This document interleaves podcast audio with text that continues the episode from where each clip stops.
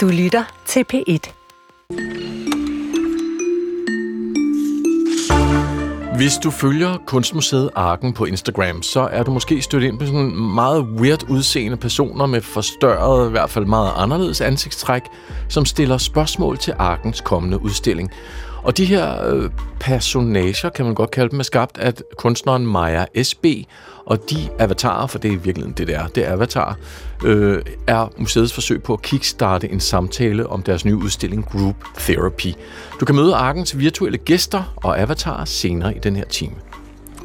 Og så afrunder vi, ja, afrunder vi det her første afsnit af Kulturen i dag med bøssesex i et nyere dansk litteratur.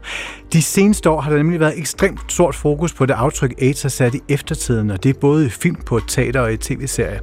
Men i litteraturen er der også gang i en nærmest sådan fælles kulturel traumebearbejdelse. Hvordan og hvorfor, og hvad vi kan bruge det til, det spørger vi en forsker om. Du lytter til Kulturen i dag med Jesper Dein og Chris Pedersen. How it feels to be a queer Palestinian in exile, eller why I'm friends with all of my ex-boyfriends, eller hvad med den her, the best bedside lamps for better sleep, sex and ambience. Det er alle sammen tre meget typiske overskrifter, hvis man følger med i kulturmediet Vice, den internationale version af det, der nu lukker. Den danske udgave af Vice udkom sidste gang i to tusind nitten, og nu er det så kommet frem af altså også den internationale udgave at Vice lukker og slukker. Og det her medie Vice, det har været kulturbærende inden for indiekulturen, siden det blev stiftet i Montreal i nitten fireoghalvfems. Og det var som sådan et alternativt punkmagasin. En hel generation af mediechefer, de har også her i Danmark kigget mod Vice, når kulturjournalistikken skulle revitaliseres herop igennem nullerne og op igennem tierne. Men noget tyder på, at den tiden er løbet fra magasinets sådan ironiske humor, kækket, flabet stil og gonzo-journalistiske leg med alt fra stoffer til stripklubber. Og her i studiet står Sebastian Gos. Velkommen til, Sebastian. Mange tak. Dejligt, du kunne komme ud over selv at være rundet af Vice-kulturen, kan man vist roligt sige. Så har du også beskæftiget dig med lukningen af Vice, som er interessant.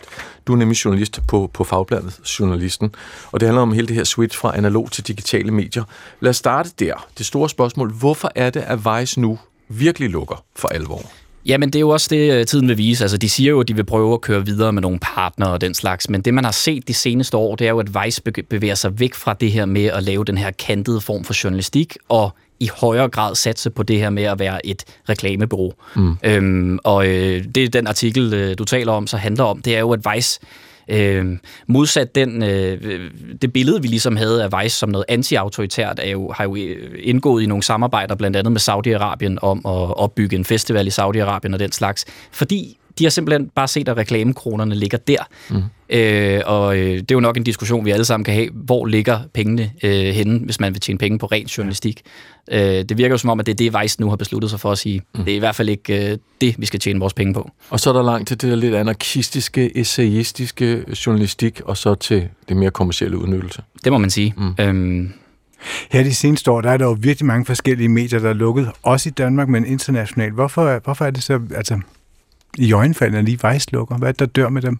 Jamen, øh, Vice var i mange år, øh, som jeg også sagde i jeres introduktion, altså hvis man satte sig på et øh, fly til New York, så var der en stor chance for, at man ville møde en mediechef eller to fra Danmark, øh, der skulle øh, til New York for at finde ud af, hvordan øh, får man fat i de unge gennem Vices unikke stil og den måde, de talte til publikum på. Øh, man kan jo simpelthen bare se, at øh, alle prøvede jo ligesom at finde opskriften på, hvordan får man fat i, de her, i det her unge segment, for vi kunne jo alle sammen se, de havde masser af penge. Mm. Øh, det var dem, der satte dagsordenen i forhold til, hvad for noget øh, musik, der var det fede at lytte til. Øhm, og øh, alt i alt så viste det jo nok, at der var ikke så mange danske medier, der i hvert fald kunne leve af at inspirere sig af Vice, øh, trods alt. Lad os lige høre lidt, fordi Vice er jo, som du også siger, Sebastian, kendt for en vild og anti-autoritær tilgang til journalistikken. Journalisterne kastede sig ud sådan i bedste af Hunter S. Thompson, Gonzo-stil, øh, ud i at prøve ting på deres egne kroppe. Og Vice er ikke bange for at bruge anonyme kilder heller. Øh, det lærer vi jo også blandt andet via dit mediejournalist. Mm. Det skal man tænke sig over om, øh, eller andre greb. Øh, lad os lige prøve at høre et eksempel, hvor de har interviewet en smugler. Det er i indslaget Confessions of an International Drug Smuggler.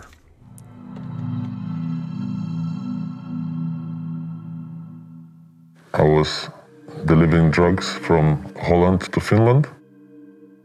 My main job was to putting all the bricks into the car and drive safely to another location. The brick is one kilo, usually amphetamine or cocaine. From every delivery, I was making twenty thousand euros in cash, only cash. In this game, it's only cash. Ja, en dealer, som fortæller om øh, ja, og, og smule stoffer. Når jeg tænker tilbage på Vice, så tænker jeg meget på de der, der var i begyndelsen sådan nogle partysider i, i, i slutningen, altså i, i bunden af magasinet, med billeder på gaden, hvor de gjorde grin med for, forskellige mennesker, og det var lidt, hvis man boede i New York i de der tidlige år, så var det sådan en, en, en thumbs up, hvis man ramte den der side, også selvom de gjorde altså, sygt ligesom, grin med. Ligesom det danske chefermagasin, der også var jeg ude på sådan nattereportager. Jeg tror, at chefer var en Okay. en lille bit smule inspireret af Vice. Men i hvert fald, altså, den her, altså, de stod for den der frække dreng i klassen. Altså, er det også en, den politisk ukorrekte fokus på sex, drugs, rock and roll? Altså, er det også en type journalistik, der, der altså, at, hvor det er på tide, de forsvinder? Altså, det virker jo lidt som om, at med alle de opgør, vi har haft, særligt i mediebranchen med MeToo og så videre, at det, det føles enormt dateret, når man læser det i dag. Altså, når man, når man kigger på de sider, fordi det gjorde jeg jo i forbindelse med, at jeg skulle skrive den her artikel. Jeg skulle prøve at gå ned i arkiverne og ligesom finde alt det her. Altså, det er jo, det er jo rendyrket mobning af tilfældige mennesker på gaden, som Vice lige havde udpeget sig til at slå ned på, ikke? Øhm, det, det er jo en tone, vi ikke rigtig oplever i dag. Det er i hvert fald øh, mit indtryk. Man skal altid passe på med at stå øh, som sådan en familiefar og tale om de unge, ikke? Men, øh, men det er jo som om, at de unge i dag er, respekterer hinanden meget mere, mm. øh, end, end den generation gjorde, ikke? Men omvendt, så det de der essays, nu snakker vi om Gonzo-journalistikken, mm. som Hunter S. Thompson ligesom startede øhm, på Rolling Stone og så videre, ikke? Det, der er jo stadigvæk i, i høj kurs, tænker jeg, den type journalistik, det selvoplevede, det sproglige, det sprudlende, alt det der.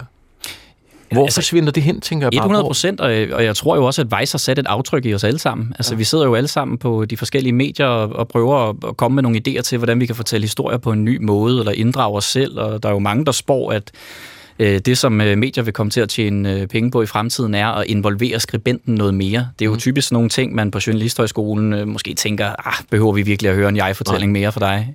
Øhm, men det, det er jo nogle af de ting, der, der har inspireret os fra Vice, helt sikkert. Men Sebastian, hvor læserne, hvor de, hvor de hen? Altså nu se Chris læste, du er formet af det.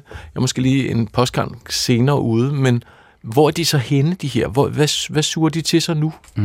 Jamen altså, det, det, der, det der er sket øh, med pop, øh, populærkultur, er jo i høj grad, at alle er blevet deres eget medie, og øh, øh, hvis man vil følge sine yndlingskunstnere, uanset om det er en indie-kunstner, eller det er Taylor Swift, så, er der jo ligesom, så har de deres egne platforme. Øh, indie-bands øh, laver sådan nogle streams, hvor de sidder og spiller i fem timer på deres egen YouTube-kanal. Altså, man har jo ikke rigtig brug for...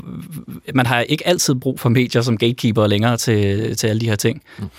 Men stadigvæk vel som kurator af noget stof, altså fordi uanset hvad, ja, du, det er jo rigtigt nok, men, men det er jo også meget rart, der, der sidder nogen, hvor jeg tænker, jeg vil egentlig gerne vide, hvad de her fra det her medium har valgt ud til mig. Mm. Det mangler vi vel. Er, er, er det så, hvem, hvem tager over? Er det sådan nogle som Vox, som er deres, øh, deres konkurrent, som er på Manhattan, som er også det her digitale mediebureau, der har The Verge, tror jeg, og mm. flere andre. Er det sådan nogle, der står klar til at tage over? Det er jo det, der bliver spændende at se. Altså det, det kommer jo an på, om de her medier kan finde en, en, en god betalingsmodel, altså en, en model til at tjene penge. Vi ser også Pitchfork, som har været det toneangivende indie-medie i hundrede år. Altså hvis, hvis man fik en god anmeldelse der, så kunne man regne med at blive booket på Roskilde Festival nærmest, ikke? Øhm, de har også problemer. Altså alle de her medier, som gennem tiden har skulle definere, hvad det var, der var smart, virker til at have det svært, svært for tiden. Øhm, og det, det kan I jo sikkert lave et andet program om med influencer og alle mulige andre udefrakommende faktorer, der spiller ind i det, ikke? Men hvad er der sket der i forhold til målgruppen, tror du? Øhm, ja, ja i, i det hele taget øh, grundlæggende bare, at øh, målgruppen er, er, er holdt op med at følge de medier. Øhm, det er jo nok det, der er det største problem. Øhm, det er ikke længere øh, musikjournalister på aviserne, der definerer, hvad der er den rigtige musikgenre at følge med i. Øh, det er heller ikke sikkert, at de overhovedet bliver inviteret til London øh, på et femstjernet hotel for at mødes med Taylor Swift, hvis hun er på turné længere. Øh, sådan var det jo i gamle dage. Øh, så, og øh, det, det er der nok flere, der, der lytter med, der kan, der kan huske. Men når man står som lægmand og kigger udefra ind, og, og så tænker man, hold da op, ikke? De havde et mega fedt brand. Hold da op. De, du skulle bare sige Vice og Explainer. Det er også det, Danmarks Radio nu også har fået sat i system.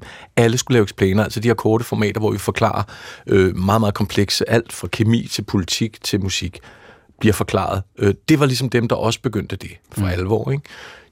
Pissedygtige journalister, der er hver især også navne, Hvad er det, der slår dem ihjel? Lad os lige få den på plads helt konkret. Hvad er det for en økonomi, der ikke hænger sammen i det fantastiske hus der? Ja, jamen altså, det er jo, det er jo som en, en britisk journalist beskriver det, så er det jo sådan uh, Ikoros-figuren, der flyver for tæt på solen og bliver brændt. Altså, det, det var som om, at, at Vice-ledelsen på et eller andet på et tidspunkt tænkte, at de simpelthen uh, kunne spinde guld på hvad som helst. Mm. Uh, blev stift... rådige, eller hvad? Jamen, stifterne gik ud og troede, de kunne starte et uh, cable news network, altså uh, et C N N for unge mennesker, uh, i en tid, hvor uh, folk flygtede væk fra til kabelfjernsyn, og så kan man sige, øh, vi kan jo sagtens stå og være bagkloge, men, men de troede jo vitterligt, de kunne gå på vandet. Og så, så tror jeg også bare, altså nogle af de her samarbejder, altså når det blev for kommercielt, så virker det som om, at den moderne generation har regnet den der kobling ud, øhm, og, øh, og Vices evne til at koble det til journalistik, det er ikke øh, sikkert, at det nødvendigvis lige er det, som har været eftertragtet ude øh, blandt publikum. Og hvad var det, de gjorde i forhold til de her samarbejder? Jamen allerede fra Vices start, altså øh, så, så sagde de jo, øh, vores mission er øh, at lære virksomheder, hvordan de kan tjene penge på Vice-brugeren. Allerede fra starten af. Det er ikke engang sådan noget, de, de lagde skjul på. Altså fra starten af handlede det om at sige til Coca-Cola, prøv at høre, øh, vi har nogle unge mennesker her, vi har sat dem til at høre øh, fransk electrohouse i øh, de seneste fem uger. Det er dem, der er smarte. Øh, det er dem, vi skal tjene penge på. Og så øh, fik man jo sit øh, reklameselskab til at tjene, øh, målrette sin, sin annoncering ja. i retning af et publikum. Det har de været eminent gode til. Og det lyder også som netop noget, som at de unge forbrugere var måske ikke så krakilske med det for femten år siden, tyve år siden, før sociale medier. Nu der er man meget mere sådan, man forstår meget mere, eller meget mere sådan kynisk i sin analyse af de her ting. Men hvad med forhold til sådan noget MeToo og, og hele det her, altså, hvad er det for en tone Vice stod for, og hvordan har den haft efter MeToo og alt det, der er sket nu? Ja, altså, det, det var jo også et af Vices store problemer. Altså her hjemme i Danmark introducerede de jo et, et, blandt andet et feministisk medie, der hed Broadly, øh, men på samme tid, så kom der så nogle afsløringer frem i New York Times af, at der var sådan en locker room culture på Vice, hvor øh, kvinder blev udsat for øh, meget sexistisk opførsel og sådan meget sådan bro-kultur blandt stifterne og, og, og dem, der rendte rundt på gulvet derinde. Øh, så man kan jo sige, øh, de har jo simpelthen bare ikke gjort det, de har prædiket øh, til omverdenen øh, i, i høj grad, og de, de tog ikke ved lære ved alle de ting, der skete der. Mm. Sebastian Gos, en fornøjelse. Og har man lyst til at læse alt det, Sebastian har skrevet, for han har skrevet en hel del om øh, Vice, så er det altså inde på journalisten punktum d k, er Sebastians artikel dækker. Øh, journalist på Fagbladet Journalisten. Øh, selvom Vice lukker som magasin og hjemmeside, så fortsætter de som produktionsselskab, der producerer indhold til andre medier. Så som du sagde, Sebastian, vi ser dem jo nok med deres lille logo et eller andet sted. Skal vi slutte med et nummer? Er det et nummer, du føler for specielt? Det er i hvert fald et, et nummer fra æraen. Jeg har aldrig været til det, men måske har du danset? Ah, jeg er helt vild med det. L C D Sound System, det er Losing My Edge.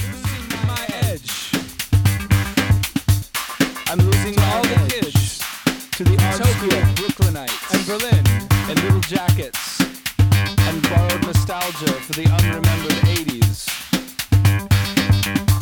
Well, I'm losing my edge. I'm losing my edge. But I was there.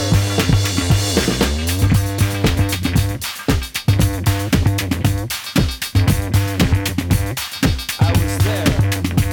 But I was there.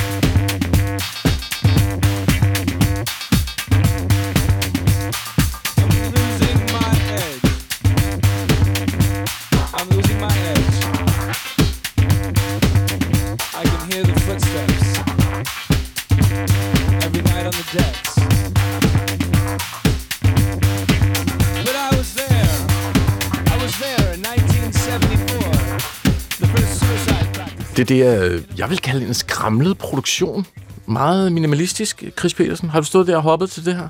Ja, men det var meget lyden der i slut halvfemserne, nullerne. Jeg får mere... gå hen og ordne equalizeren. Der er et eller andet med lyden. Nå, det, hey, dans, min skat. Dans, alt det, du har lyst til.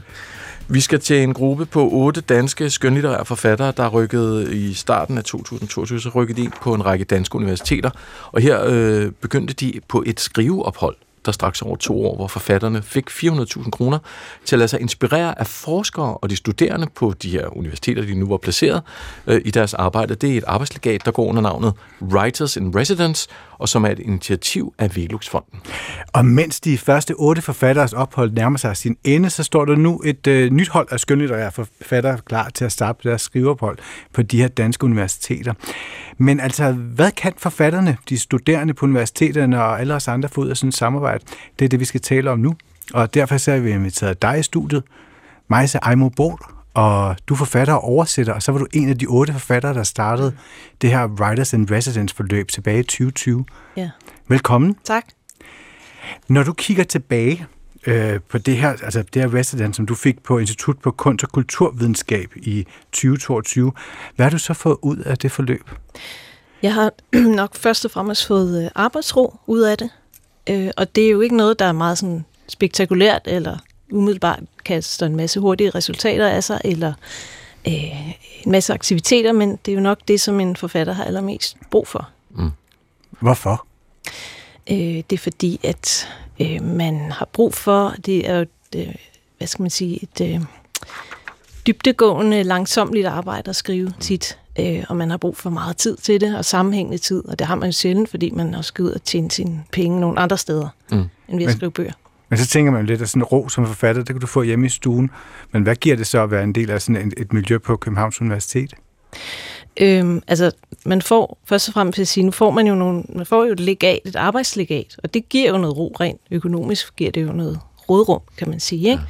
Ja. Øhm, for mig, jeg har helt konkret haft en kontor, som jeg kunne lukke døren til at sidde derude og arbejde, og det har været, bare været mm. virkelig dejligt. Så har man selvfølgelig også mulighed for at tale med forskere, studerende og øh, benytte sig af den øh, viden, der er også på biblioteker, hvis man har brug for det i form af research. Mm. Og gå med til fredagsbar, er man vel også lov til, ikke? Har man ikke det? Det har man lov til, ja. Hvad var det for nogle forventninger, som du gik ind til, øh, da du begyndte der i toogtyve øh, og, og blev writer in residence?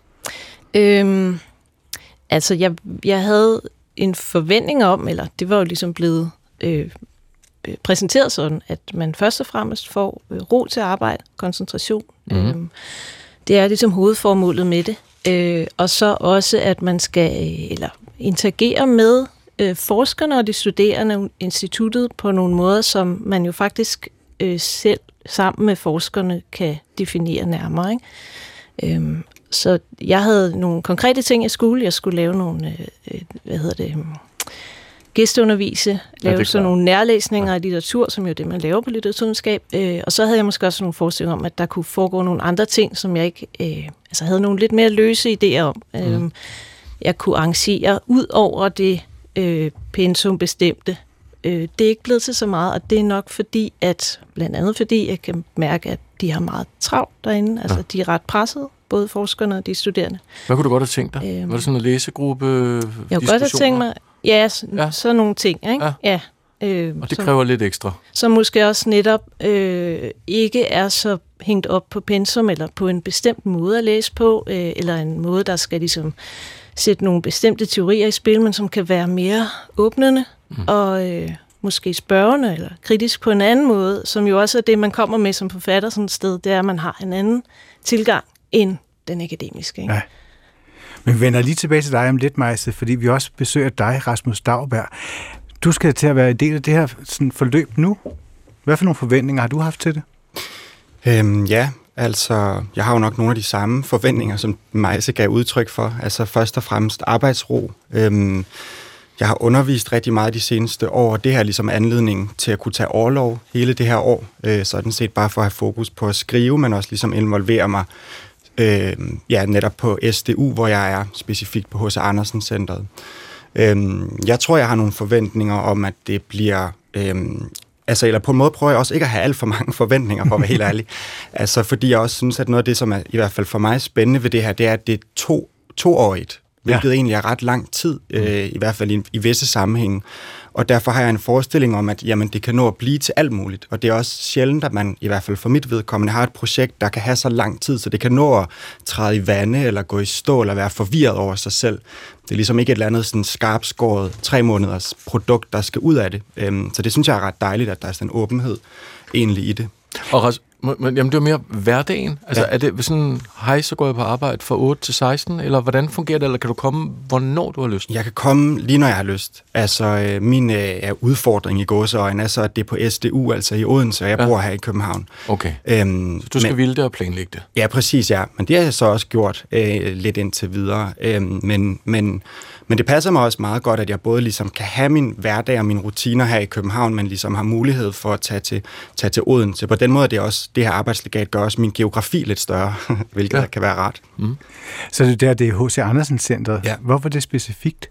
Øhm, det tror jeg er, fordi ham, der hedder Torsten Bøgh Thomsen, som er leder af det center, kontaktede mig. Det tror jeg, han gjorde, fordi at jeg med mine to første bøger selv ligesom er ret interesseret i mytologisk stof eller genskrivning af eventyr. Øhm, og det tror jeg også er noget af det, jeg synes er interessant, at jeg... Altså nogle gange kan man godt blive i tvivl om det, man laver, om det er relevant eller spændende, og det der med at blive kontaktet af nogen, der allerede arbejder med, at, med eventyr som en samfundsvendt genre, er ligesom også en alliance på en eller anden måde, så jeg tænker, jamen det jeg laver eller har lavet med mine to første bøger, det, det er forhåbentlig relevant nok. Jeg kan ikke lade være med at tænke sådan, at nu, vi havde besøg af Lone Hørslev her i sidste uge i forbindelse med hendes bog øh, Svømmende, Rygende, Drikkende, der handler om alkoholisme, hvor hun var ude og besøge altså forskellige alkoholikere. Der har været, hvad hedder det, den her øh, Mathilde Walter Clark omkring minkskandalen. Mm. Som forfatter, altså, ligger der nogle, altså, er der nogle, sådan nogle lighedspunkter mellem forskning og, og, og forfatterskabet i jeres optik? Øhm, altså man kan vel godt sige, der er, altså der er jo både nogle, øh, der er nogle, der kan være nogle metodiske lighedspunkter og forskel, vil jeg sige, ikke? Altså både i forhold til stof, at man angriber et stof på nogle måder, men også i forhold til hvordan man ja, øh, læser eller øh, behandler sine kilder. Øhm, altså der er vel nogle ligheder i forhold til, en, øh, at det kan være sådan øh, kræver et stort arbejde, et stort research-arbejde. Det kommer jo virkelig an på, hvad det er, man sidder og arbejder med. Ikke? Nu, mm. det, de eksempler, du kommer med, er der måske noget research på med, især ja. Mathilde Walter Clarks bog. Ikke? Øhm, men jeg tror da egentlig også, at det interessante er, hvad det er for nogle forskelle, der i virkeligheden er. Altså, der er nogle store øh, ja, metodiske øh, andre muligheder, kunstnerisk, øh, end ja. akademikere har, ikke? Men Rasmus, tænk på, nu står du også her øh, på, på H C. Andersen-Centeret øh, på Syddansk Universitet. Hvad håber du at give til de studerende og forskerne der, altså den anden vej rundt? Ja, øh, måske virkelig noget, det du også siger, Majse, altså som er, at man måske kan bidrage med læsninger, som er nogle andre typer af læsninger end de sådan litteraturvidenskabelige. Altså jeg tænker, at det er, vel, det er vel det, man kan kalde en forfatters faglighed, at man kan læse på en anderledes måde, mm. som ikke ligesom øh, har som krav, at det skal perspektiveres til en litteraturhistorie nødvendigvis. Så det håber jeg kan være en eller anden form for læsevejledning eller en, en inspiration til, hvordan man kan læse eller åbne tekster på en eller anden måde. Og det vil også apropos forskellen på forskning og forfatterne. Man, man kommer måske i hvert fald i en eller anden grad med en større frihed, mm-hmm. øhm, som jeg håber kan være ansporende. Øhm, Ja, og så, skal jeg jo, så kan jeg jo potentielt være en underviser, der ikke skal tage eleverne til eksamen. Ja. Det, jeg tænker, kan være rart. Dejligt ufarlig, og en, man kan snakke med ja. kreativt. Ja. Skal I på den anden side så også lære dem at afakademisere sig og sproget? Det, det, er det en ambition? Det, det, det tror jeg ikke. Jeg har det ikke som ambition. Nej, Nej det tror jeg heller ikke.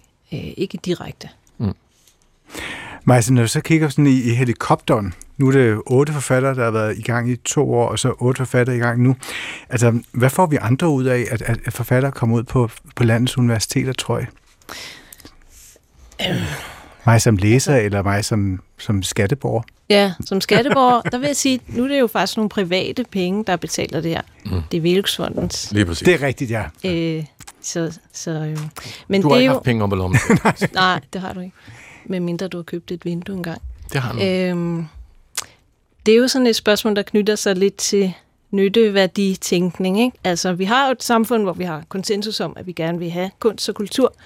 Øh, og når der så er økonomi involveret, så vil man så også gerne kunne sige noget om, hvad vi så kan bruge det til, og hvad det kaster af sig. Og, øh, ja, altså, resultaterne kan vi måske se om nogle år, og de er måske ikke så håndgribelige, men det er jo... Øh, et legat, der fremmer øh, litteraturens øh, frembringelsesbetingelser. Øh, så det vil jo altid forhåbentlig medføre, at der bliver skrevet nogle b- bøger. Ikke? Altså. Jo. Hvad med, hvad, hvad med eleverne? Hvad tror du, de får ud af det? De studerende? Ja. Øh, altså... Øh, altså, man kunne jo håbe, at øh, de får det ud af det, at... Øh, de stifter bekendtskab med en anden måde at øh, forstå øh, litteratur og arbejde på. Øh, altså også en, der måske ikke er så målrettet nødvendigvis. Øh. Og så kan det jo også være, at man kan have nogle samtaler med dem, der handler lidt om altså frembringelse, tilblivelse, litteratur, der ligesom er i gang med at blive skrevet, ikke? Rasmus Daugbjerg, nu, nu er du den nye dreng i ja. Writers in Residence-klassen. Jo. Og der går hvad, to år, så er du ude igen. Ja. Så flyver du videre yep. til der, hvor du skal hen. Ja. Hvad, hvad for en aftryk vil du allerhelst sætte på det her? Hvad, hvad, hvad håber du, at, hvad er det vigtigste for dig? Mm, ja, godt spørgsmål. Det vigtigste, altså jeg tror på en måde, at noget af det vigtigste er, at det lyder jo kedeligt eller vagt, men er arbejdsro. Mm. Øhm, Jamen det var også det, øh, præcis, sagde, præcis. Så jeg tænker på en eller anden måde, at det forhåbentlig er skrift, altså egentlig som sådan, at der bliver skrevet noget, der er noget, der holdes ved lige, øh, egentlig på en eller anden måde. Men der er jo alt muligt i gang, kan jeg allerede mærke i mig, som jeg tror kommer til at være noget, et, et aftryk. Men det kan jo være meget sådan i min egen praksis. Mm. Men, hvad er det for eksempel? Mm, Helt konkret? Altså for eksempel, jeg begyndte at læse meget mere H C. Andersen, end jeg nogensinde har gjort, og egentlig læste ham ret meget. Og det føles øh, ret øh, sådan... Ja, pludselig så tog jeg mig selv i at sidde og sådan nærmest læse et eventyr hver aften for tiden lige nu. Og det, det føles ikke som noget direkte eller planlagt, som mig og Torsten Bøgh Thomsen har, har talt om, at jeg skal, men det er ligesom noget, der er opstået automatisk det eller bag min ryg. Det smitter af på dig. Åbenbart, ja, præcis. Og den, den slags sådan, overraskning øh, i, at man pludselig... Pludselig er der noget, der smitter af på mig, jeg ikke vidste. Det håber jeg vel også er et aftryk, mm. at jeg kan blive overrasket. Hvad gør det ved dig? Fordi hvis du ikke har gjort det før, hvad, hvad har det givet dig sådan en agerighed efter mere, eller...? Øhm, jeg tror, det har fået mig til at forholde mig endnu mere til noget, jeg allerede forholder mig til, som er, men som er forholdet mellem folkeeventyr og kunsteventyr. Øhm, og hvad er det for en genre, jeg skriver mig ind i som forfatter? Så der er vel et eller andet med, at det også, i hvert fald for mit vedkommende, har skabt en bevidstgørelse i mig selv, i højere grad, hvor jeg tænkte over, hvad er det egentlig, jeg laver overhovedet? Ja. Altså, hvad er det, jeg laver? Det hvad er det for en type litteratur, jeg laver? Den ja. der bevidstgørelse, håber jeg også kan smitte af på andre. Øh, omkring mig. Det er fedt at finde ud af, hvad det er, man laver. Ja, ja, ja. ja. Eller finde ud af, at man ikke ved, hvad det er, man laver, eller man kan blive klogere på det, man laver. Majsa, har du fundet ud af, hvad du laver? Jeg er i gang med at finde ud af det. Jeg ved ikke, om jeg helt er kommet der til. Jeg er jo ligesom i gang med at skrive en bog mm. også. Ja. Mm. Men jeg tror, jeg ved lidt mere om det. Mange tak skal I have for besøget. Selv tak. Selv tak. Øh, Majsa Aymo og Rasmus Daugbjerg, som altså henholdsvis er ved at afslutte og skal starte et uh, Writers in Residence-forløb på de danske universiteter. Tak for besøget. Tak. Når øh, museet Arken på torsdag åbner dørene til deres nyeste udstilling Group Therapy, ny samtidskunst, så vil der blandt de besøgende være nogle ganske særlige gæster, blandt andet ham her. Klimaforandringerne skulle blive verdens ende. Passer det mon? Det her det er stemmen til en af de flere virtuelle gæster, som Arken har fået fremstillet, blandt andet ved hjælp af kunstig intelligens. Og de baner vej for en ny samtale om den aktuelle udstilling. De virtuelle gæster de spørger og mener nemlig noget om udstillingens forskellige værker.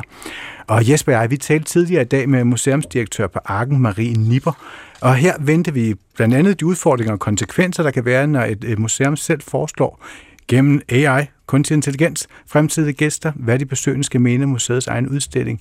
Men vi startede med at spørge, hvad en virtuel gæst egentlig er. Jamen, vi har fået produceret en række virtuelle gæster af kunstneren Maja S B, og det er sådan en række avatar, altså en persona, som, som hun har været med til at udvikle øh, på baggrund af, hvad man siger, sådan forestillingen om, øh, om gæster, der kunne komme på Arken. Og øh, hun har skabt de her personer ved at bruge øh, rigtige skuespillere, som øh, har stået og, øh, og hvad hedder det, sagt de her sætninger, som vores øh, avatarbesøgende gør. Og så har hun skabt de her øh, personer ud fra dem og deres ansigtsmimik, som er sådan lidt overgjorte træk, så de får sådan en sådan næsten tegneserieagtigt øh, udseende. Øhm, og de kommer så hver især med de her forskellige udsagn. Der er en gruppe, der kommer med et udsagn om, at verden har brug for gruppeterapi, og der er andre, der, der selv øh, er på skærmen og, og siger ting som, at, øh, at hvad har hundrede høns og en børnehave at gøre med verdens tilstand? Hvordan er det meningen sådan i praksis, det skal foregå, når jeg nu kommer ned til, til jer på Arken? Jamen det, man, man vil have mødt de her avatar ude i byens rum. Vi får dem ud på, øh, på over tres steder øh, i byen. Så det er faktisk i din gang gennem byen, hvor du vil se de her ansigter og forhåbentlig stoppe op, fordi de er lidt anderledes. Øhm, og vi har jo forsøgt at, at italesætte, vil man sige, den udstilling og også de tematikker, der ligger i den udstilling, vi åbner nu her, på en ny måde, og det er gennem de her avatarer. Øhm, for vi åbner en, en stor udstilling med dansk samtidskunst, kunst, som vi har erhvervet og fået doneret over det seneste års tid. Så det er seksogtyve værker, man kan opleve hernede. Så det er sådan en, en, hvad man siger, en bred visning af dansk samtidskunst, som jo, når vi kigger ind i det her felt, kan se i talesætter forskellige samfundsmæssige problemstillinger. Altså vi har jo alt fra værker, der omhandler en klimadagsorden, vi har nationalstaterne, der bliver spurgt til, vi har kønsdebatten. Så det er jo værker, der på en eller anden måde hver især taler ind i nogle af de her relevante tematikker, som fylder i vores dagligdag. Og der synes vi, det var lidt sjovt at, at skabe, hvad man kan sige, ikke en plakat, som vi plejer, hvor vi bare skriver Arken, Group Therapy, som udstillingen hedder, men vi skabte simpelthen nogle af de her fiktive besøgende, der måske allerede var begyndt at undre sig lidt over den her udstilling med det her lidt spøjse navn, gruppeterapi. Så på museet vil man opleve alle de her værker, som de her personer har undret sig lidt over ude i byens rum. Og lige præcis de her øh, kortefilm, som Maja S B har produceret, der har vi lydsiden fra. Og der skal man jo, som du også rigtig nok sagde, Nipper, altså forestille sig de her, ja, ikke karikerede, men i hvert fald forstørrede ansigtstræk. Øh, kraftige kæbepartier, munde øh, med kraftige tænder og store, insisterende øjne, der fylder skærmen. Og så siger de sådan her. Uenighed kan være en god ting. Så flytter vi os selv og hinanden. Vi har brug for at mødes og se på verden sammen. Hvad har hundrede høns og en børnehave at gøre med verdens tilstand? At øhm, klimaforandringerne skulle blive verdens ende. Passer det, mon? Det er rart at vide, at jeg ikke er den eneste, der er bekymret. Verden har brug for gruppeterapi. Det sagde før med de her virtuelle gæster, og så til sidst i koret, som, som I altså har fået produceret af, af Maja S B, som er kunstneren her. Hvorfor har I valgt at fremstille de her virtuelle gæster, altså til at reagere på udstillingen? Det er jo en udstilling, hvor, igen som jeg sagde før, at samtidskunsten viser jo, hvor interesseret den er i, i de store spørgsmål, der fylder for os alle sammen, og også globalt. Øh, og der øh, synes vi jo, at øh, vi sådan kan se, at der er kommet en, også en udfordring i forhold til den demokratiske samtale. Øh, det er både øh, den, hvad man siger, sådan en, en øh, polemik, vi ser inden for den politiske debat. Vi ser det på sociale medier, at vi ikke længere er så gode til at tale med hinanden ordentligt omkring de ting, som vi både er enige om, men særligt dem, vi er uenige om. Og, øh, og der synes vi, det kunne være sjovt at skabe de her personager, som, øh, som på en eller anden måde både peger mod øh, øh, det, som vi håber folk vil, nemlig at komme ud og se udstillingen og bruge kunsten som et samtalerum omkring nogle af de her ting, som, øh, som, som bøvler i vores hverdag, og som vi, øh, vi er konfronteret med som mennesker. Og så synes vi også, det var sjovt at bruge den her A I, altså kunstig intelligens, teknologi, fordi den er jo også en del af hele udfordringen af den demokratiske samtale i dag. Og det er også derfor, vi har valgt at gøre dem så overgjorte. Man skal ikke være i tvivl om, at det her det er fake personligheder, at det her det er avatar, vi har lavet, så man møder dem i computerspil og andre steder. Men, men der er jo også noget med den kunstige intelligens. Altså nu læste jeg her til morgen, at øh, øh, Channel one i U S A om ikke så lang tid lancerer en nyhedskanal, der kun er A I-genereret. Ikke? Der er nogle, der er jo også nogle ting omkring det her A I, som, som udfordrer den måde, som vi oplever og, og modtager nyheder på, og hele vores demokratiske samtale. Så på en eller anden måde snører de her ting sammen. Lad de her A I-figurer, som vi egentlig også kan, kan se som nogen, der repræsenterer noget, vi frygter og bange for, til at motivere vores gæster, eller forhåbentlig motivere gæster til at komme ud og besøge øh, Arken og se kunsten real life, og lige tage den her tech-pause og, og komme ud og snakke med hinanden og os omkring, hvad det er, kunsten kan, som det her fælles tredje, hvor vi kan, vi kan diskutere de, de helt store ting. Så med andre ord, det er lidt en dem mod øh, os, eller os mod dem, altså vi, øh, det analoge, det levende mod det kunstige, at vi bliver simpelthen nødt til at tale om kunsten øh, på en anden måde. Ja, altså vi vil jo gerne have, at vi mødes fysisk og sammen øh, som mennesker, for det tror vi, der er, et, øh, der er et stort behov for i samfundet i dag, at vi kigger hinanden i øjnene, når vi, også når vi er uenige, og dermed også kan have den gode samtale, og dermed også rykke de ting, som vi er uenige i, eller ikke er helt sikre på, hvilken retning vi skal gå med, og der tror vi, kunsten har, har den mulighed. Den er ligesom det her tredje rum, der står udenfor, hvad man sterilpolitiske, og kan være der, hvor vi kan mødes om de her samtaler. Vi, vores gæster, altså vores A I-gæster, som vi har skabt, dem ser vi ikke som fjenden. Tværtimod, vi ser dem netop på, pege på noget af det, teknologien kan være med til at skabe nysgerrighed, øh, fordi det er jo en teknologi, der er kommet for at blive, øh, og det er jo også noget, vi har undersøgt gennem Arkens udstillingsprogram også øh, sidste år, hvor vi havde Refik Anadolu, en tyrkisk kunstner, der lavede A I-genererede kunstværker, så vi er jo interesserede i hele tiden, hvad er det, den her teknologi kan på en konstruktiv måde? Hvordan kan vi bruge den godt som menneskehed? Men hvor er faldgrupperne også? Og hvor er det for nogle ting, vi skal være opmærksomme på? Og derfor synes vi, det var sjovt, når vi nu også stod med en gruppeudstilling med så mange værker og så mange forskellige kunstnere, og ikke bruge billeder fra det, men gå ud og skabe det her, øh, de her avatar-publikum, som, øh, som både kunne selvfølgelig forhåbentlig skabe noget opmærksomhed på udstillingen, men også få sat samtalen i gang omkring nogle af de her emner, som fylder på udstillingen. Og nu har I så lavet de her forskellige personer, og jo så også tænkt ind i hele den her A I, for jeg hører jo ikke helt, at det er kunstig intelligens, fordi det er jo bare ligesom de her udsagn, de kommer med. Men, men hvad for nogle perspektiver tænker du, der ligger i jer som, altså som museum i forhold til A I-gæster eller virtuelle gæster? Man taler jo rigtig meget om, at A I kommer til at fylde også i fremtiden, øh, også i forhold til arbejdsmarkedet, og der tror jeg, i kunstens verden og i sådan museet, hvor vi er øh, arbejder, jamen der er vi stadigvæk sådan lidt øh, uafklaret med, hvordan det kan påvirke os. Så det her, det er jo bare sådan en måde, at vi synes, det er sjovt at tematisere den øh, uafklarethed på, at vi ved ikke helt, hvordan det her det kommer til at påvirke os i fremtiden. Og vi ønsker jo på ingen måde, at vores rigtige publikum skal erstattes af, af A I-publikummer. Øhm, men måske er der alligevel også noget sjovt i, at, øh, at vi, kan, vi kan bruge den her teknologi til at formidle kunsten på nye måder og ny, nye, øh, nå nye målgrupper. Og det kan vi også se med det her, øh, den her kampagne, vi har lavet, at den er allerede ekstremt, hvad hedder sådan noget, aktivt viral. Vi kan se, at der er rigtig mange af vores brugere, der interagerer med den og synes, den er sjov og anderledes. Så det er jo også en måde for os at, at, at, at se, jamen, kan vi gøre noget, der kan skabe ekstra opmærksomhed omkring de mange fantastiske kunstnere, som vi præsenterer fysisk herude på museet lige om lidt. Altså jeg bemærkede faktisk de her små videoer lang tid før, at det blev forestillet på redaktionsmødet. Jeg blev sådan ret skræmt af dem. De, de lå ligesom inde i baghovedet, uden at jeg vidste, hvem afsenderen egentlig var. Men når du så kigger på dem nu, altså er de et Er de et værk, eller er de et stykke P R? Ja, men de er jo lidt begge dele, fordi de er jo et værk lavet af, af Maja øh, S B, og hun har jo lavet den her form for avatar tidligere også til uh, Tobias Rahims uh, koncert, uh, jeg tror det var sidste år, han turnerede, hvor hun også lavede en til hans sceneshow. Så hun er jo rigtig dygtig til at lave den her typer, og det er klart, vi har jo arbejdet tæt sammen med hende. Hun har udviklet, hvad man siger, det æstetiske, sådan uh, looket og udtrykket på værkerne, og vi har, uh, hvad man siger, fodret ind med de her sætninger, som figurerne siger. Så man kan sige, det er sådan en koskabelse mellem kunstner og museum, så det er helt klart, øh, hvad man siger, et, et, et markedsføringsgreb, men hvor vi synes, det var sjovt, at det også blev et form for værk i sig selv. Øhm, så det er, en, det, er en, det er en kombination af de to.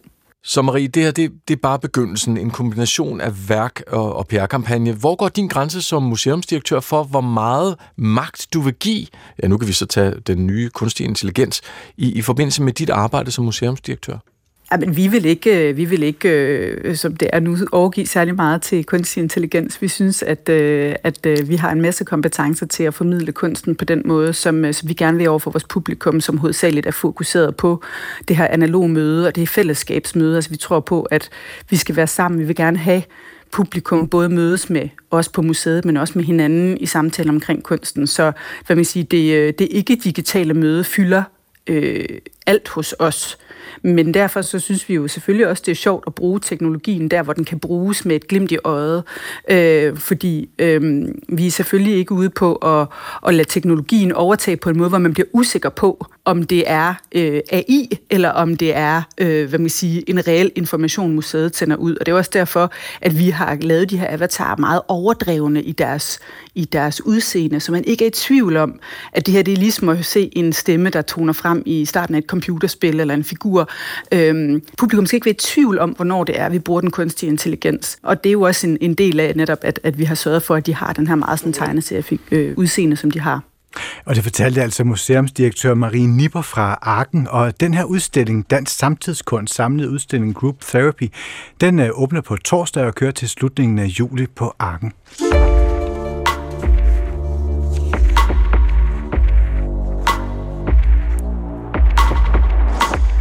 I torsdags der havde programmet her besøg af skuespilchefen på Det Kongelige Teater, Morten Kirkskov.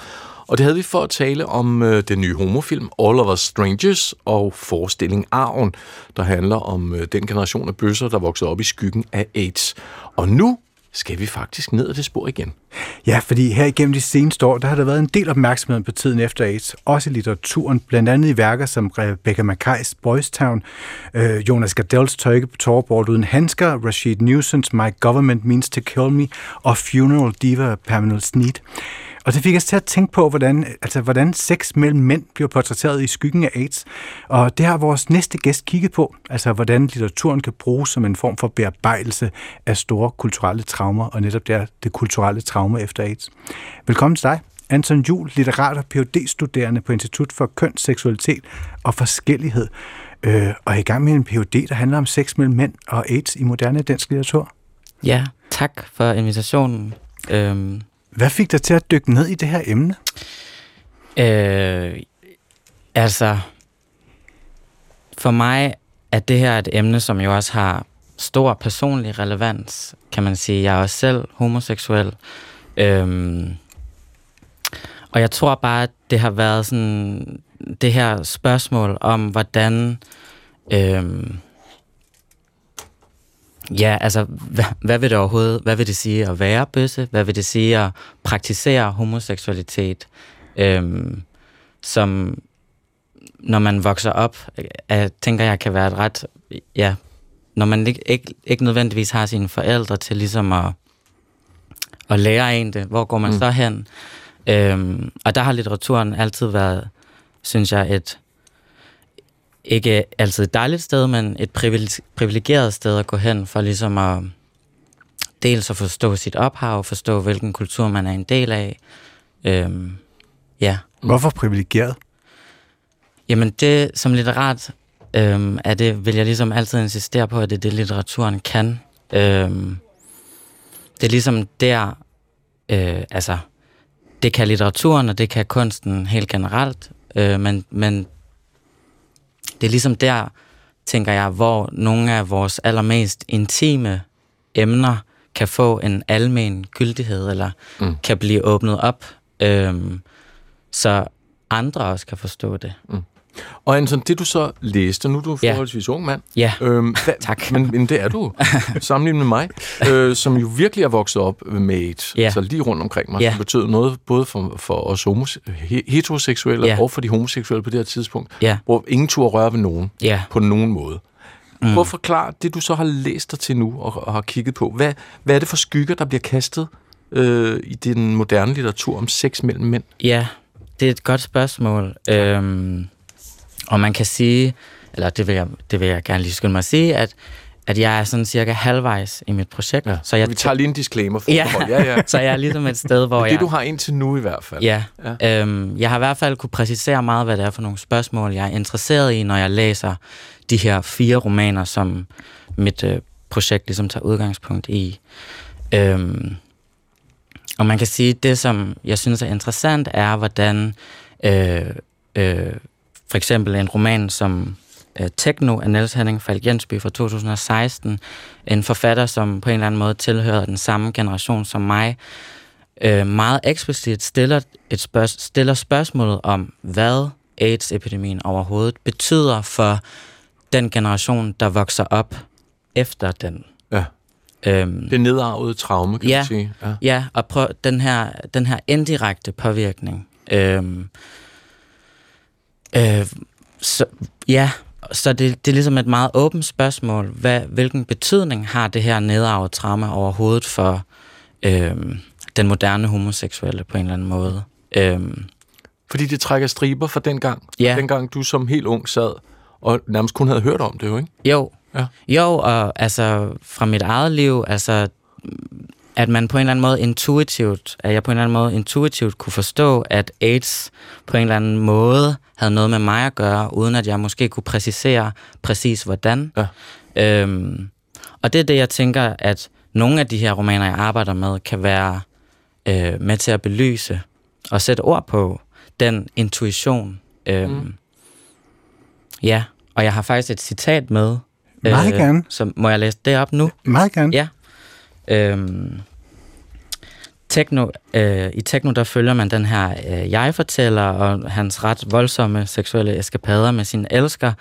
Øhm, og det citat, jeg vil læse op, er fra relativt sent i romanen, hvor de har set en film om øh, den historiske figur Alan Turing, som var en vigtig figur i anden verdenskrig. Præcis, ja, ham der løser koden, så præcis bliver afsløret. Præcis, ja. øhm, men han bliver så efterfølgende retsforfulgt på baggrund af sin homoseksualitet og bliver kastreret. Mm. Og det er det, jeg-fortælleren her taler med sin elsker om. Vi lytter. Ja.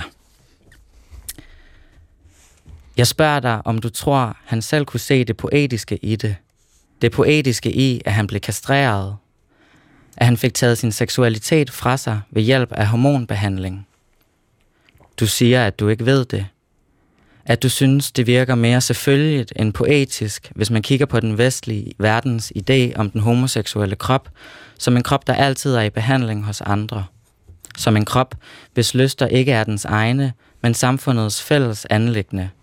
At det er en krop, der først har vandret gennem utallige fængsler og institutioner i attenhundredetallet, gennem holocaust, gennem kastreringsforløb i Danmark, såvel som mange andre steder, for til sidst at blive ramt af AIDS, og derigennem til evig tid være i behandling hos andre. Du siger, at det vel er poetisk på sin egen triste måde. Hvad er det for en skygge, der ligger her i den tekst, synes du? Jamen, man kan sige, at det, som meget eksplicit bliver adresseret her, er jo på en eller anden måde det, som i romanen ligesom bliver kaldt den homoseksuelle kropshistorie, som jo en lang lidelseshistorie. Øhm, en historie fyldt med smerte, som også rækker, hvad skal man sige, længere bagud end AIDS, men hvor AIDS på en eller anden måde bliver kulminationen på den historie. Kulminationen på, hvad skal man sige, måden, at den homoseksuelle krop ligesom er i behandling hos andre. Øh, at homoseksualitet ligesom er et fælles anliggende, som som den homoseksuelle, homoseksuelle selv ikke bare alene disponerer over, så at sige. Ja. Men jeg har faktisk lyst til at lige rejse bare kortere ja. tilbage i tiden, fordi at, ja. øh, vi skal tilbage til øh, nitten fireoghalvfjerds, hvor Bent Jacobsen, han er en del af Bøssernes Befrielsesfront, og hvor han udkommer med albummet Bøsse. Og en af hans sangene på, på det her album, det hedder Indgangsknald, og det er den, vi skal lytte til her. Han knalder ikke med sine venner. Det skal helst være en, han ikke kender. Så der må lære at sælge varen. Hvis du vil have, han skal se dig ved baren. Du skal dufte af kropsspray og renhed, for dine lugte kunne bryde din pænhed. Du må ikke fortrække en mine. Du skal jo være hans porno. Jeg er vild med bassen her. Der bliver virkelig givet gas. øhm, nitten fireoghalvfjerds var det? Var det, du sagde, Chris? Ja. Det er syv år, før man i Danmark øh, fjerner homoseksualitet fra listen over sygdomme. Et par måneder senere kommer AIDS som bekendt til Danmark, forandrer alt for os alle sammen, og specifikt til de homoseksuelle mænd. Hvordan, øh, jamen lad os zoome lidt ind på det, Anton. Mm. Hvordan blev sex mellem mænd beskrevet før AIDS? Øhm, det kan man sige, det er ikke noget, jeg sådan direkte beskæftiger mig med i mit projekt, men, men, men hvad skal man sige, den historisk, min historiske antagelse er ligesom, at, at hvis man ligesom ser på det historiske opløb op til AIDS-krisen, så er spørgsmålet om, så er det meget spørgsmål om, hvad skal man sige, seksuel frigørelse, borgerrettigheder, ligesom øh, retten til at bolle dem, man vil, mm-hmm. på en eller anden måde. Øh, hvor AIDS-epidemien ligesom kommer og gør det spørgsmål kompliceret igen. Øh, fordi ja, hvad er seksuel frigørelse under en epidemi, kunne man spørge. Øhm, ja, altså så ligesom den her, fra ligesom at blive et spørgsmål om seksuel frigørelse, kommer den her epidemi og, og genintroducerer spørgsmål om sygdom, seksualmoral, øh, som, ja, som jeg tænker, man før, et, altså før AIDS-krisen har, har det været et, det har været et spørgsmål om ligesom at udvide, øh, måske springe seksualmoralen lidt i luften. Ja. Øh, hvor AIDS-epidemien ligesom gør det, hvad skal man sige, den sag langt mere kompliceret. Mm. Øhm, ja. Ja, fordi det bliver også mere mørkt. Og lige ja. Så bliver seksualiteten mørk i, i litteraturen, og faktisk i ja. De værker, du, du sidder med. Præcis, altså, ja. Hvordan gør den det? Jamen, øhm, det, som, det som der ligesom optager mig i de her romaner, og som også er noget, der går igen i dem, er på en eller anden måde en, en voldsomhed i beskrivelsen af det homoseksuelle begær, øh, som man godt kunne ægges til at sige til tider tenderer til det selvdestruktive. Øhm, men hvor jeg ligesom er optaget af at prøve at forstå, hvordan kan man, for, altså, eller prøver ligesom, ja, at forstå, hvordan man kan forstå den her, det her begær efter selvdestruktionen, øhm, ud over, hvad skal man sige, øh, en patologiserende forståelse eller en syg, sygdomsgørelse af begæret. Altså, hvad, hvordan er den her, de her, den her selvdestruktive praksis også en bearbejdelse af traumet efter AIDS-epidemien? Skal vi tage en tur på teateret? Ja. Det Kongelige Teater i København, som har haft stor succes med ja, maratonforestilling, kan man vist roligt sige. De havde også øh, kottet den ud over tre dage, men ellers så blev den spillet. Hvor mange timer var det oppe på? syv otte stykker, ikke? otte timer. Ja, ja. Som vi lige skal høre lidt af her. Hvad handler din fortælling om? Mig, mine venner, de mænd, jeg har elsket, og dem, jeg har mistet. Arven er en stor fortælling om ti unge mænd, der prøver at finde ud af, hvem de er i livet. De beslutter sig for at mødes og sammen lave en fortælling. De her ti mænd har en ting til fælles, det er, at de er homoseksuelle, og at generationen før dem næsten blev udslettet af AIDS. Og nu hører vi her netop det her med, at arven jo handler om netop det med at vokse op i skyggen af en epidemi. Mm. Altså, det, det er selvfølgelig så et stykke teaterdramatik, men, men de her refleksioner, og de her sådan, det der med at, at, at tænke over, hvad det har gjort ved, ved mm. os som generation, hvorfor er de vigtige nu? Øhm, det er også et rigtig godt spørgsmål. Øhm, jeg, jeg tænker, at dels er der, øhm, altså der er jo noget med tiden nu, at, at jeg tænker, at, at krisen, AIDS-krisen, firserne, halvfemserne, begynder ligesom at være på så lang afstand, at man nu kan forholde sig til det som et historisk spørgsmål. Man er ligesom kommet på historisk afstand. Dels er der også noget lidt mere lavpraktisk, som er, at den generation, som, kan man sige, overlevede krisen, er, er også blevet ældre. Øhm, hvilket jeg tænker på en eller anden måde aktualisere eller synliggøre øh, nogle, altså et generationsskifte, og at den yngre generation ligesom er kommet et sted hen, hvor det her spørgsmål om ophav og kulturel overlevering bliver øh, vigtige for overhovedet at forstå, hvad det, ja, hvad for en kulturel bevægelse, eller altså, ja, forstå sit ophav på en eller anden måde. Tak fordi du kom, Anton. Selv tak. Anton Juhl, litterat og P H D-studerende.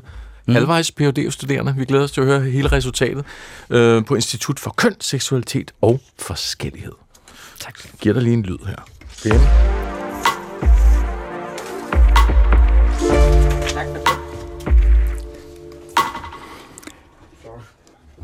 Et projektil, et projektil affyret fra pistolen, der dræbte John Lennon, kom under hammeren i England i den her uge. På torsdag vil man, hvis man har lyst, kunne erhverve sig kuglen plus messinghylstret, som den oprindeligt sad i. Som alt i den verden, der er historien altafgørende, og den lille kaliber otteogtredive kugle, den har en vanvittig en af slagsen. Som de fleste jo ved, så blev John Lennon dødeligt såret ved indgangen til hans lejlighedskompleks i New York den ottende december i nitten firs. Og morderen var Mark David Chapman, en glødende amerikansk Beatles-fan, som var, ja, på det her tidspunkt jaloux og rasende over Lennons måde at leve på efter Beatles-årene. Inspireret var han, Mark, af den fiktive person Holden Caulfield fra J D. Salinger's The Catcher in the Rye, den der blev døbt Forbandet Ungdom på dansk, som øh, den her figur øh, Holden Caulfield afskyede hykleriet. Nå, Men altså, Chapman planlagde det her mord over flere måneder, og den skæbnesvangre decemberaften, du lige sagde, Chris, der var Yoko og John på vej hjemad, stod der med ryggen til indgangen, da Chapman skød Lennon fem gange med sin lille kortløbede kaliberpistol. Og fire skud ramte Lennon i ryggen, og han døde som bekendt senere på Roosevelt Hospitalet af skudsår. Og Brian Taylor, han var en engelsk politimand, der ikke havde noget som sådan at gøre med selve mordet eller opklaringen. Men i nitten fireogfirs besøgte han New York med en flok skoleelever.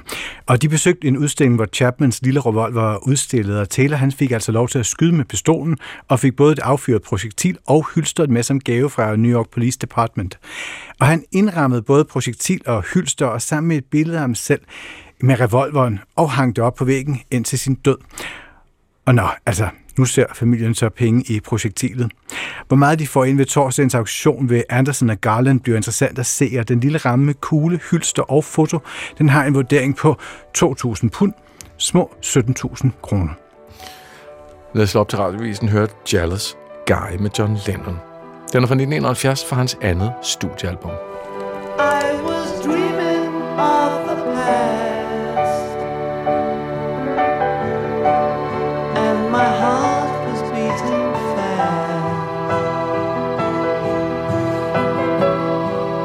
Began to lose control.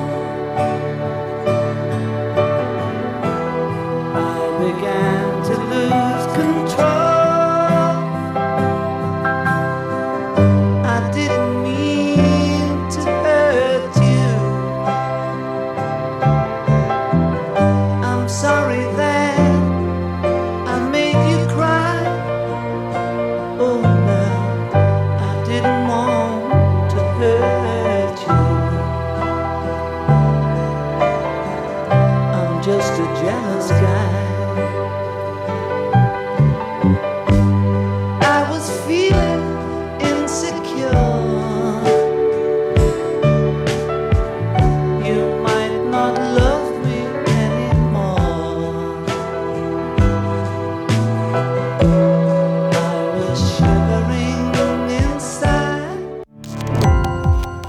Gå på opdagelse i alle D R's podcast og radioprogrammer i appen D R Lyd.